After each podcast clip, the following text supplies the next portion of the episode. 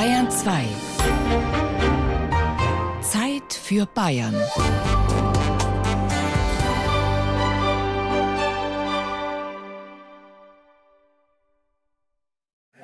Ein Bier für dich. Und hier nochmal eins. Wenn sie jetzt ein alkoholfreies Bier bestellen hat, da tat die. Dem Armin am Städtisch verschlägt es die Sprache. Er stockt. Armin untersetzt Mitte 40. Er hat in der Schule gelernt, tolerant zu sein. Der Oberlehrer und der Polizist in seinem Kopf flüstern ihm zu, sprich jetzt nicht weiter. Armin tut es doch. Aber er führt den Satz nicht zu Ende, sondern setzt an zu einem neuen Satz. Alkoholfreies Bier ist normalerweise. Und wieder stockt er. Wieder verschlägt es ihm die Sprache. Wieder fürchtet er, politisch und moralisch inkorrekt zu sein, woraufhin er einen neuen Anlauf nimmt. Dritter Versuch. Alkoholfreies Bier trinkt man halt einfach nicht, weil ich meinen Körper nicht täuschen will. Jetzt ist es raus. Und niemand wurde beleidigt. Jetzt, ja, jetzt nimmst du das Bier in die Hand, nimmst es und trinkst. Und dann, der Gaumen hat den Hopfengeschmack, dann geht es da dermaßen runter und dann die Leber sagt, was ist denn das für Scheiß? Früher hat es da schon ein bisschen eine Aufteilung gegeben im Wirtshaus. Also in der Schwemm sind die einfachen Leute gesessen, die Arbeiter, der Totengräber und solche Leute. In anderen Gaststuben sind dann die höheren Gesellschaftsschichten gesessen. Matthias Reichinger ist der Wirt in der Brauereigaststätte Kneitinger am Regensburger Arnulfsplatz. Ein schönes historisches Gebäude mit gelber Fassade und grünen Fensterläden. Es ist ein Gebäude, das die Menschen draußen und drinnen erfreut. Im Kneitinger Mutterhaus am Arnulfsplatz gibt es noch beides: die Schwemm und die anderen Gaststuben, wobei die Schwemm längst keine Arbeiterbierhalle mehr ist, hier sind längst alle anzutreffen, quer durch die Schichten und Altersgruppen. Und in der Schwemm gibt es sowohl Holztische und Holzbänke zum Sitzen, als auch Tische zum Stehen. An denen findet man, wenn wenig Betrieb ist, einsame Wölfe, die auf Gleichgesinnte warten, und wenn viel Betrieb ist, leutselige Stammtischler. Stammtisch in der Schwem zeichnet sich dadurch aus, dass bei jedem frischen Bier angestoßen wird, sodass du auf kürzeste Zeit einen Rausch zusammenbringst. Weil da meistens sieben, acht Leute rumstehen. Bernhard Meyer, der mit Schreiben sein Geld verdient und zum Reden gern in die Kneitinger Schwemm geht, er ist eine Art Stammtischgast mit labilem Status. Und dann gibt es am Stammtisch Platzhirschen, zum Beispiel der Herr Stoll oder der frühere Koch vom Spital drüben und einen, den ich nicht kenne, aber der ein eingefleischter Bayern-Fan ist und deswegen habe ich eigentlich Tischverbot dort, weil ich ein Bayer-Hasser bin und habe das einmal geäußert, das mag er nicht. Deswegen schaut er mir immer besser an, wenn ich da trotzdem mal da bin. Beim Fußballschauen im Kneitinger genießt Bernhard Mayer das alte Stadiongefühl, das in der Schwemm herrscht. In den neuen kommerzialisierten Eventarenen der von Managern geführten Vereine ist ihm das abhanden gekommen.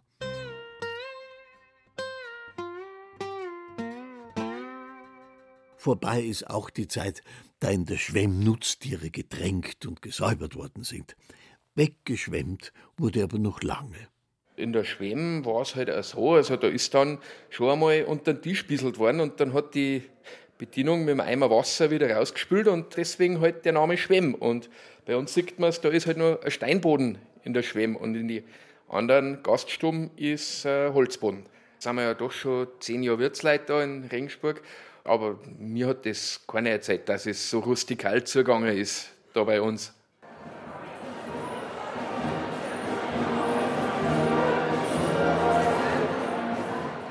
Ortswechsel. In München steht ein Hofbräuhaus. Mitten in der Stadt, wo es hingehört, am Platzl. Einst ein Rotlichtviertel. Heute ist das Hofbräuhaus umzingelt von Schubecks Imperium und die Schwemm im Erdgeschoss des Hofbräuhauses nimmt alle auf, die auf der Flucht sind. Auf der Flucht vor Einsamkeit und Langeweile, auf der Flucht vor ihrer Abstinenz, auf der Flucht vor ihrem Weltverdruss.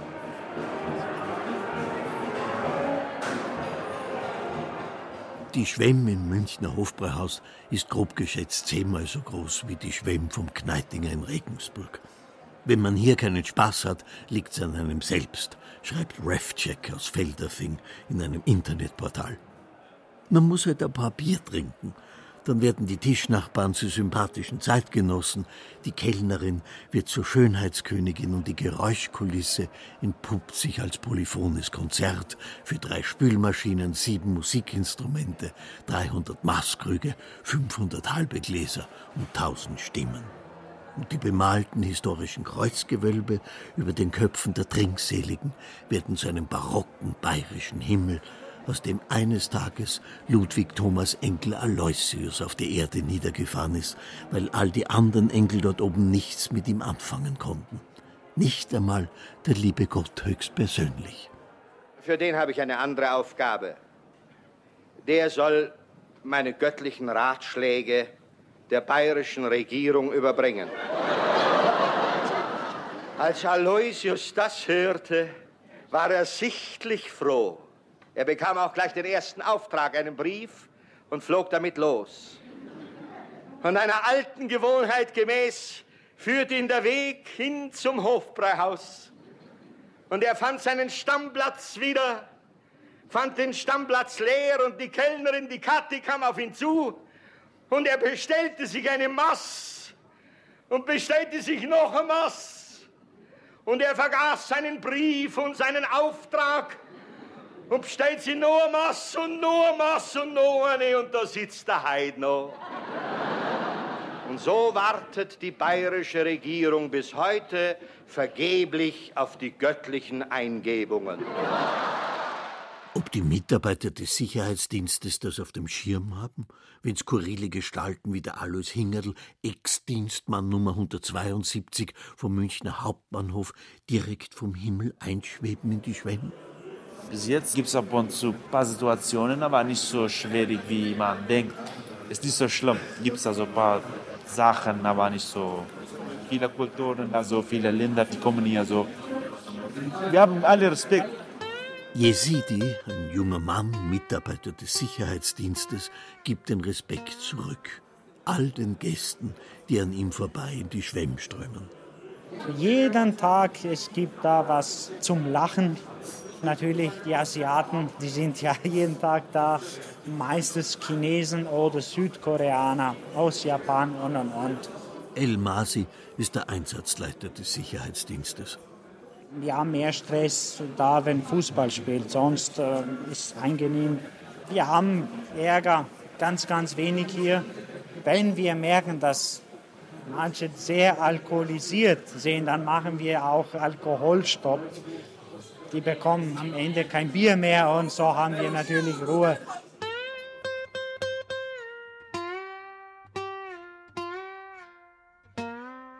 El Masi und seine Leute setzen auf Deeskalation. Da ist Einfühlungsvermögen gefragt. Man muss wirklich ein Philosoph sein. Man muss wirklich echt viel reden. Das kostet natürlich sehr viel Energie.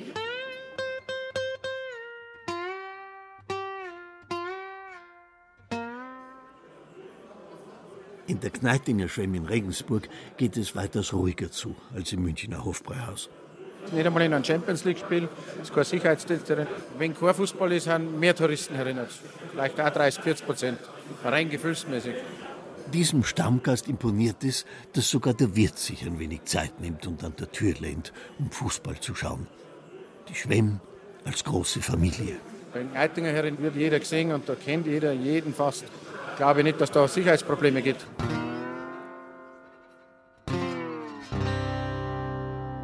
This is very nice and very comfortable. Sehr gemütlich.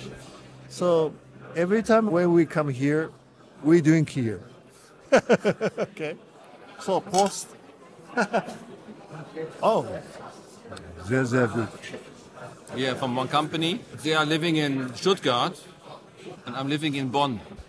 So we have a business trip here to Regensburg and we had the dinner here. Then we came past here and said, okay, looks very traditional.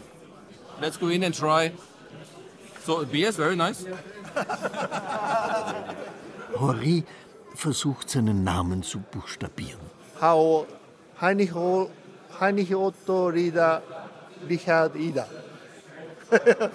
Mein Name ist äh, Iguchi. I-G-U-C-H-I. Auf dem Weg jetzt zu unserem Hotel sind wir hier vorbeigekommen wo das hier einfach urig aussah und dann gesagt, da gehen wir noch gleich ein letztes Bier trinken. Man sieht von außen, dass es eine Kneipe ist, ja. Wie es hier drinnen aussieht, nein, haben wir nicht gewusst. Und sind überrascht, ist schön. Mit dem Wort Schwemm können die drei nichts anfangen. Auch der Deutsche nicht. Auch nicht mit dem schriftdeutschen Wort Schwemme. Es, es sagt mir nichts. Eine Rinne, eine Gosse.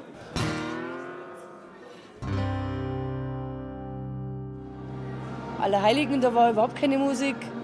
Da fällt am Kellner was runter, dann trommeln sie alle, das ganze Zelt trommelt und dann äh, dann glaubt man, ob man im Stadion wäre, als ein Tor gefallen ist. Dann fangen sie an zu klopfen, dieses dum dum dum, das Viva Rock You. Einer fängt an, das ganze Zelt, äh, Zelt sage ich immer, das ganze Hofbräuhaus macht mit. Im Souvenirshop des Münchner Hofbräuhauses, am Eingang zur Schwemm.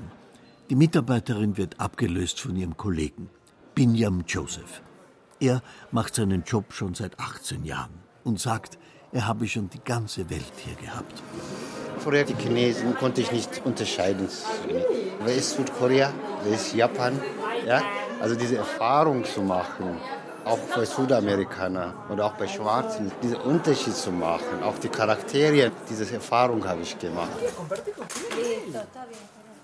Der Chinese hat es immer eilig. Es muss alles schnell gehen. Man denkt immer, die haben noch was zu erledigen demnächst. Aber alle ganz lieb natürlich. Wie Binyam Joseph, der Mann aus Eritrea. Er lebt in Deutschland seit er 15 ist und hat hier seine Ausbildung gemacht. Und durch seine Arbeit im Souvenirshop hat er die Marotten seiner internationalen Kundschaft zur Genüge kennengelernt und macht sich seinen Spaß daraus, dem Reporter vorzuspielen, wie die Amerikaner an der Kasse Schlange stehen, wie ein Chinese daherkommt und sich seitlich vor die Schlange drängt. Keiner wollte hier rein. Man ist hier abgeschnitten von anderen. Deshalb hieß es Stadelheim. Das hieß Stadelheim. Der Chef von Binyam Joseph sieht die Sache anders. Harald Brunhuber, der Vorstand der Münchner Kulturgut AG, erinnert daran, dass sich der Stammtisch namens Stadelheim lange Zeit im Eingangsbereich der Hofbräuhaus-Schwemme getroffen hat, dort, wo heute der Souvenirschub angesiedelt ist. An dem Stammtisch saßen früher ausschließlich Beamte und Angestellte der Justizvollzugsanstalt München. Die Welt kommt in Berührung mit dem Stammtisch, sagt Brunhuber. Und hoffentlich werden auch die Stammtische von der Welt berührt.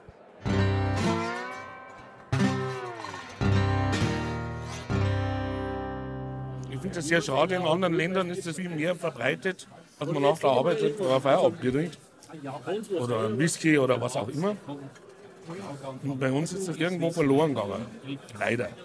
Die sprichwörtliche bayerische Gemütlichkeit hat auch mit einer Bierseligkeit vielleicht zu tun. Eine Schnapsseligkeit hast du nicht. Das ist eine vollkommen andere Assoziation. Natürlich muss ich fragen, muss man denn überhaupt Alkohol trinken? In Maßen ist es mit Sicherheit nicht schlecht, dass natürlich Bier Erfahrung ist und natürlich auch Schmerzen zum Beispiel reduziert, also gerade was Gelenkschmerzen sind. Das hat schon seine Vorteile. Jedem Koloschar wird ja auch sagen, wie gut Alkohol ist, desinfiziert und wenn es von innen ist oder irgendwelche Gründe wird man immer finden. Der trinkfeste Muck, dieser Dionysos vom Donaustrand, ein Bär von einem Mann, wirbt auch für Linsen. Die seien für die Ernährung ähnlich wertvoll wie das Bier. Und man dürfte auch nicht vergessen, dass man früher das Bier auch deswegen gebraucht hat, weil das Wasser oft verdorben war. Abgekochtes Wasser war eben verträglicher. Und außerdem meint Muck, hätten die Bayern die Lust am Biertrinken vererbt bekommen von den keltischen Vorfahren. Wenn man nach London fährt oder nach Irland fährt oder wie das alles heißt, dann kehrt sich das auch, dass man in Kneipen geht. Und das kehrt sich bei uns auch, dass man unter Leid kommt, dass irgendwas passiert.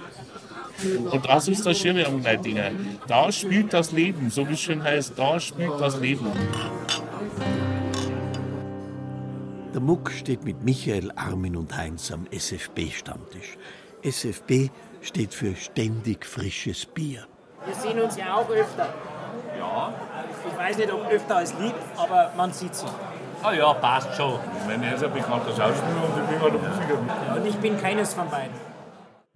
Heinz Müller, der Schweizer Schauspieler, den es nach Regensburg verschlagen hat, er bildet mit Muck das Epizentrum des SFB-Stammtisches.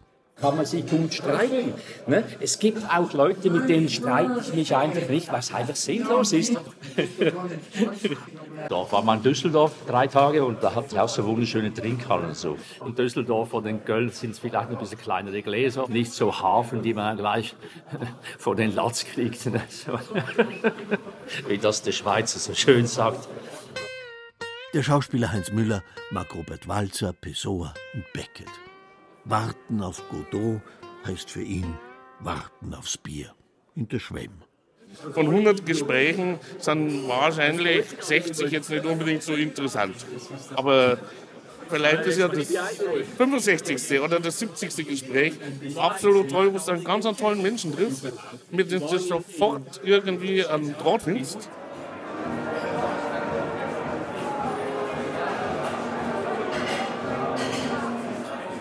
Ins Münchner Hofbräuhaus, das wohl bekannteste Wirtshaus der Welt, kommen täglich bis zu 35.000 Besucher.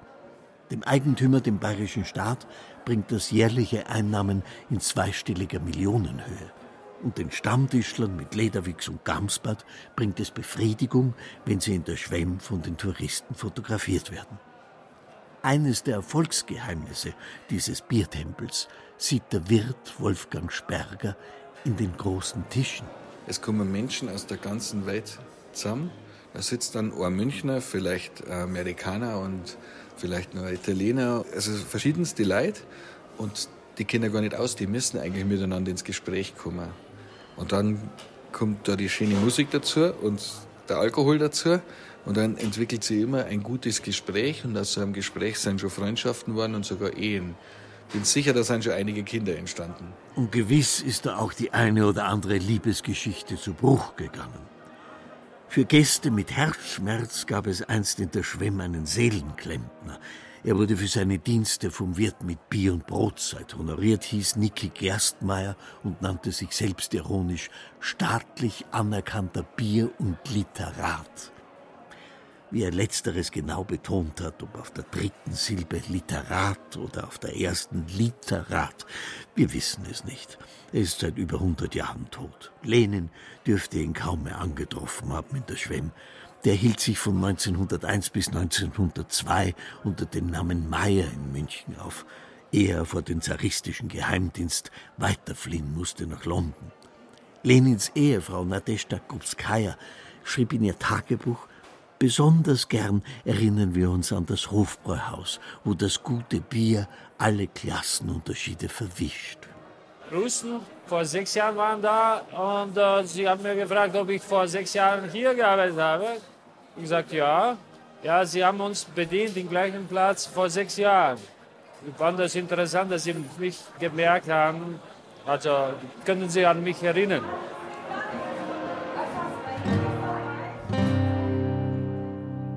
Wir sind Ringspur und was ist da drüben in München, sind die Leute Saupreisen. Ringspur, das da, das Leben. Ich brauche nicht mehr, es passt mir. Genieß es. Genieß es. Der Manfred in der Kneitinger Schwemm, er weiß, wo es am schönsten ist und wer der Beste ist. Seit der fünften Halbe nennt er sich König von Regensburg. Wir sind hier aus. Ganz einfach. Wir leben. Das ist Leben darin. Das sind mehr Einheimische. In München sind mehr Ausländer oder Zugeröste, was weiß ich. Habe ich recht oder nicht? Da finden es wenig Münchner. Wir sind nur Einheimische. Vor allem drum. Bist du aufgewachsen? Josefviertel. Ja, wie hat das geheißen? In der Wohlgasse. Wohlwirkergasse. Und du? Büfending. Also du bist in Büfending aufgewachsen mit der Allgeier. ich bin stolz auf Ringsburg. Und einer gegen Ringsburg was sagt, Alles klar. bleib brav.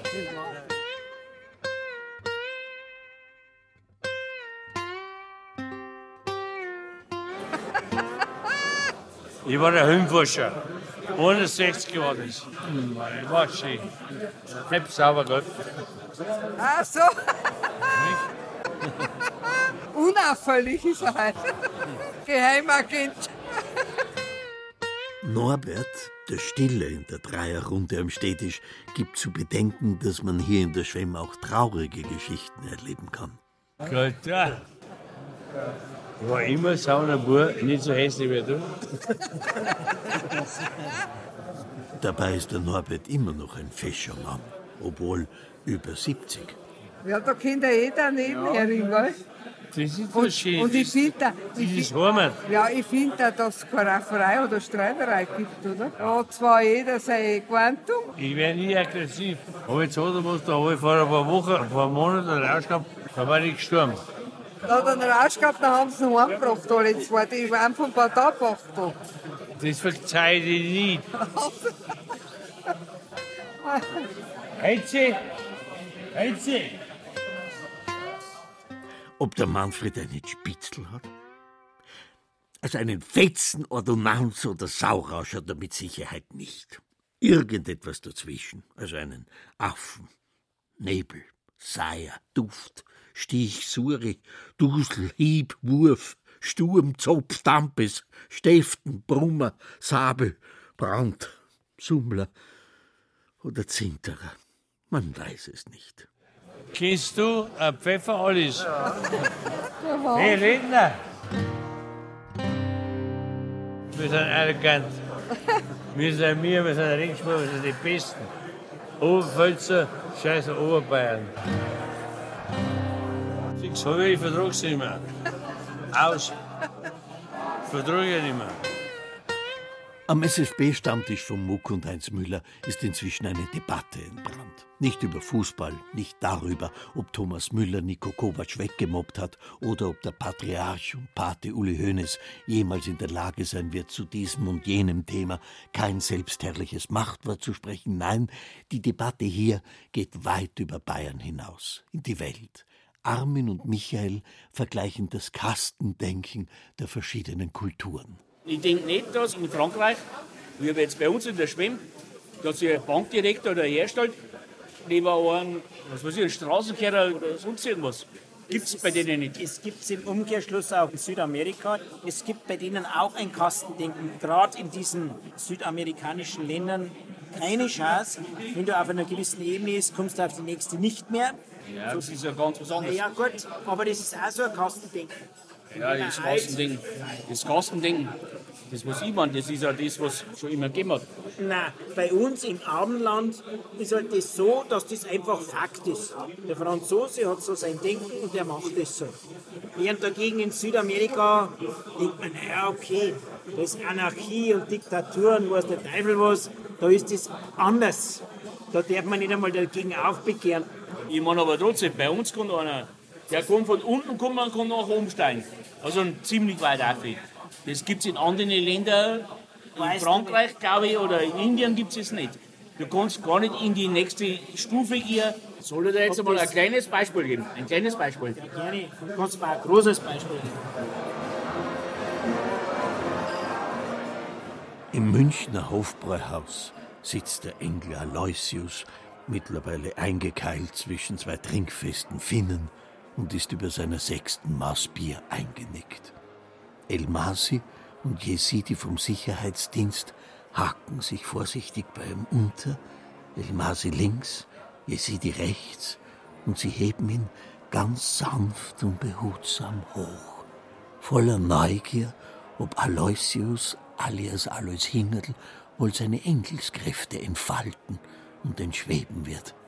Hinauf in den bayerischen Himmel, alias ins bemalte historische Kreuzgewölbe über der mit Bierdunst geschwängerten Schwemm.